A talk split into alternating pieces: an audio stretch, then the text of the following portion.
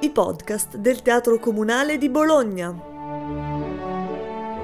La Sinfonica. Voce e penna di Luca Baccolini.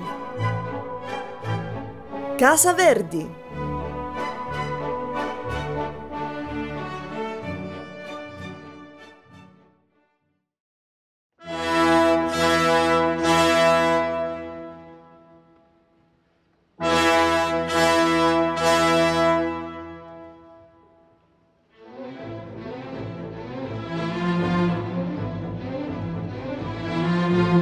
Nel 1844, grazie ai primi guadagni con la prima dell'Ernani andato in scena a Venezia, Giuseppe Verdi era stato consigliato da Antonio Barezzi ad acquistare un podere vicino alle Roncole, quella minuscola frazione di Busseto dove Verdi era nato nel 1813. L'idea di Barezzi, che era l'ex suocero, nonché lo scopritore del talento di Verdi, era quella di, come dire, riavvicinare il giovane maestro eh, alla sua terra, facendogli, facendogli comprare, investendo su dei possedimenti agricoli. Era un modo forse per riconciliarsi con la vita, oltre che con la terra. Otto anni prima, nel 1836, Verdi aveva sposato Margherita, la figlia di Barezzi, e da questa unione nacquero Virginia ed Icilio. Ma le loro morti premature per malattia, sia dei due figli che della moglie, tutte concentrate tra il 1839 e il 1840 avevano gettato Verdi nella più cupa disperazione. E solo grazie all'aiuto di Barezzi, che gli fu sempre vicino non solo in qualità di mecenate e di sostenitore, Verdi si riavvicinò alla composizione e quindi al teatro. Verdi quindi accettò il consiglio di Barezzi e acquistò un podere che fece condurre ai genitori. Del resto erano ancora gli anni di galera, doveva comporre opere ogni mese.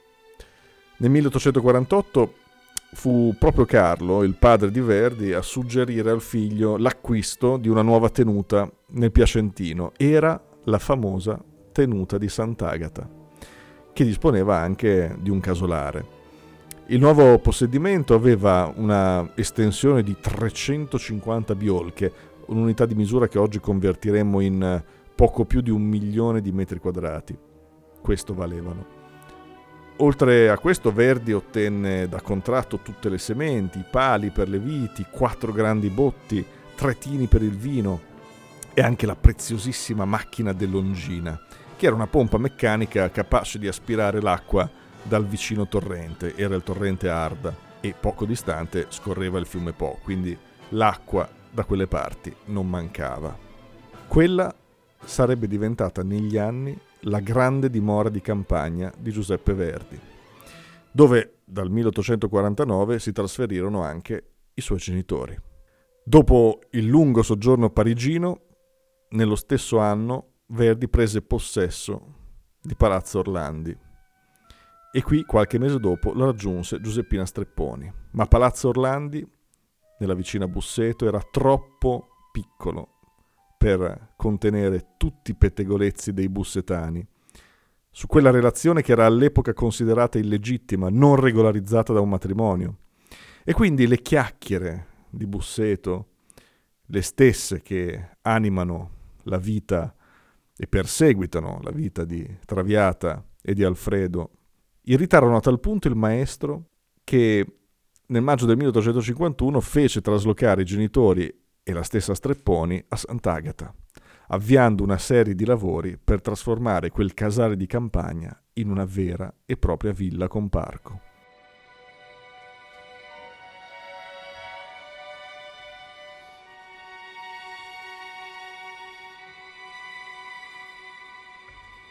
Da allora, per mezzo secolo, quella è stata la residenza ufficiale di Verdi, il rifugio in mezzo alla campagna dove tornava tra una tournée e l'altra e dove compose tutte le opere fondamentali della maturità, Traviata, Falstaff, ma anche Il Trovatore, Un ballo in maschera, Simon Boccanegra, La forza del destino, Don Carlo, Aida, il Requiem in onore di Alessandro Manzoni e anche Otello. Verdi amava il contatto con la natura e insomma dal silenzio dei campi trovava il terreno ideale per concepire e creare le sue opere. Amava anche abbellire la propria dimora come, come chiunque e spesso, anzi sempre potremmo dire, dirigeva i lavori di ristrutturazione, di modifica di quell'immenso terreno. Diceva sono qui tra i mattoni, calce e muratori. Lo scriveva quasi con civetteria nel 1860 e noi possiamo leggere con divertimento questo suo modo di autocompiacersi, di definirsi quasi più contadino che compositore. Ma sappiamo, proprio grazie ai documenti rinvenuti nella villa, che il maestro era anche un ottimo contabile ed elencava per ogni mese, incolonnando con certosina precisione tutti i numeri, il contante che c'era in cassa, le voci di entrate, il saldo di fine mese, che poi veniva puntualmente riportato nel mese successivo. E il suo zelo contabile oggi ci permette di capire anche la realtà patrimoniale di Verdi. Nella prima pagina del suo taccuino, sotto la dicitura Dichiarazioni di tutto il mio avere ad oggi, 1 gennaio 1888, Verdi elenca tutte le proprietà fondiarie e i cosiddetti capitali vivi, gli animali, per un ammontare di 1.452.000 lire, cui vanno aggiunte poi altre 1.400.000 lire di azioni, cartelle, depositi e quant'altro. L'anno dopo, il 1889, Verdi risulta essere il quinto maggior contribuente italiano, con un reddito lordo di 40.000 lire e un netto imponibile di 25.000 lire.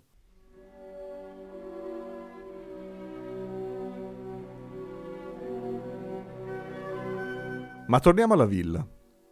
Dopo avervi ospitato i genitori, Verdi si accorse che i conti di Villa Sant'Agata non quadravano e i rapporti con suo padre Carlo ovviamente cominciarono a deteriorarsi.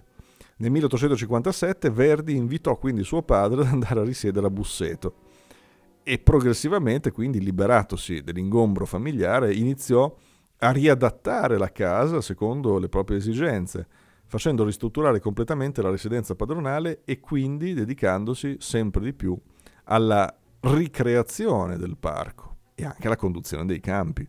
E a proposito del legame di Verdi con la campagna, Giuseppina Strepponi, la seconda moglie, scrisse forse le parole più dense e piene di significato. Il suo amore per la campagna, scrive Giuseppina, è diventato mania, follia, rabbia, furore, tutto ciò che si può immaginare di più esagerato. Egli si alza al nascere del giorno per andare a seminare il grano, il mais, la vigna, rientra morto di fatica e allora, si chiede Giuseppina Strepponi, come trova il modo di prendere in mano la penna? Verdi e la Strepponi si erano sposati nel 1859, ma non avevano figli. E così otto anni dopo, nel 1867, decisero di adottare, anzi all'epoca si diceva affiliare, la figlia di un cugino del compositore che era rimasta orfana e che all'epoca aveva appena nove anni. Si chiamava Filomena, ma i Verdi Strepponi decisero di aggiungere il nome di Maria. La bambina fu mandata a studiare a Torino, in collegio, come imponeva la buona borghesia del tempo, e ottenne il diploma di maestra. Quando tornò a Sant'Agata, Maria Filomena si fidanzò e poi si unì in matrimonio con Alberto Carrara, figlio di Angelo Carrara, il notaio di fiducia di Verdi. Maria Filomena fu, accanto a Verdi e a Strepponi, da buona figlia, negli anni della loro vecchiaia, e il compositore, ovviamente, nel testamento olografo, che redasse nel Novecento, quindi un anno prima di morire, la nominò sua erede universale con l'obbligo di conservare la casa e il giardino nello stato in cui si trova ora, anche i prati che attorniano il giardino. Tale obbligo, scrive Verdi, viene fatto anche ai suoi eredi.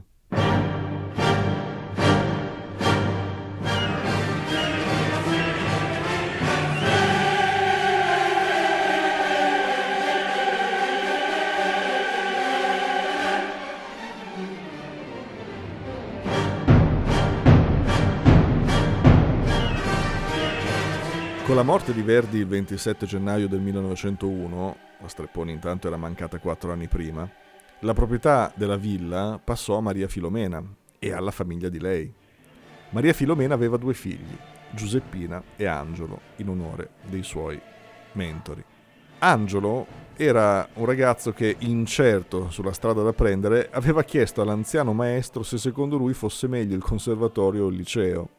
E Verdi pare che gli avesse risposto: Fai quello che vuoi, ma in casa mia non voglio dilettanti.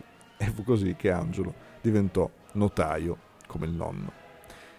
Intanto, nel 1928, per decreto della corona, i discendenti acquisirono il diritto di aggiungere al cognome Carrara quello di Verdi. Scomparsa nel 1936 Maria Filomena, la proprietà della tenuta passò ad Angelo e successivamente al figlio di lui Alberto, che era anch'egli notaio, secondo la nota tradizione di famiglia. E poi Alberto fu nominato presidente dell'Istituto Nazionale Studi Verdiani.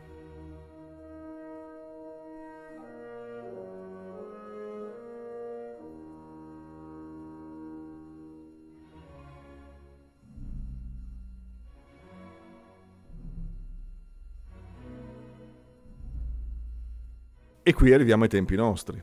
Nel 2001 Alberto muore lasciando quattro figli, che sono in ordine di età Maria Mercedes, Ludovica, Angelo ed Emanuela. Ma non trovandosi un testamento che certifichi che eh, la villa dovesse andare a una persona in particolare, la vicenda finì in tribunale.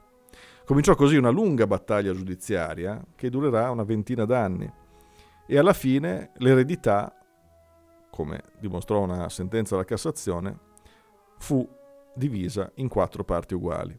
Ovviamente il valore di Villa Verdi è tale che nessuno dei fratelli rimasti poteva permettersi di tenerla liquidando gli altri.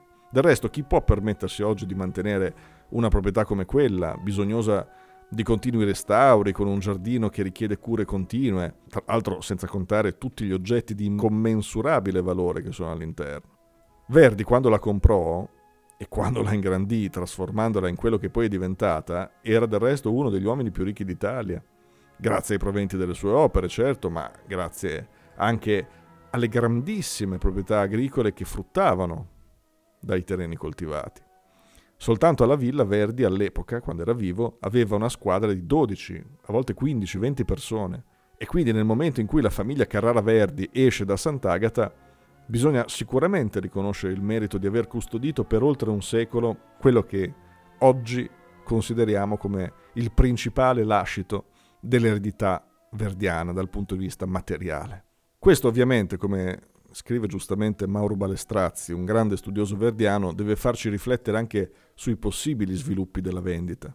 Naturalmente è nell'auspicio di tutti che lo Stato eserciti il diritto di prelazione e assuma al più presto la proprietà dell'immobile come già era successo peraltro per l'archivio di lettere e manoscritti che era all'interno di Villa Verdi e ora è custodito all'Archivio di Stato di Parma. Giuseppe Verdi infatti aveva lasciato nella residenza di Sant'Agata un tesoro per molti anni rimasto segreto. Si trattava di manoscritti musicali, abbozzi, schizzi che coprono un arco temporale di circa mezzo secolo, dalla Luisa Miller ai pezzi sacri per intenderci. Si tratta di 5.000 pagine di abbozzi e schizzi con prime stesure di idee musicali oppure intere facciate di partiture poi modificate e scartate, in larghissima parte sconosciute agli studiosi e quindi mai analizzati. I fogli misuravano, anzi misurano, 35 cm x 27 sono custoditi in 17 carpette, una per ogni titolo. Quindi, tolte dal calcolo le pagine bianche, su 5.252 facciate erano 4.671 le pagine utilizzate dal maestro nella fase di composizione delle opere. Giusto per fare un esempio dell'importanza di questo archivio che era conservato all'interno della villa, soltanto per il Falstaff, l'ultima opera di Verdi, ci sono 900 pagine di abbozzi sconosciuti, mai visti e mai studiati fino al 2015 quando la rivista Classic Voice sollevò il caso del baule segreto di Sant'Agata.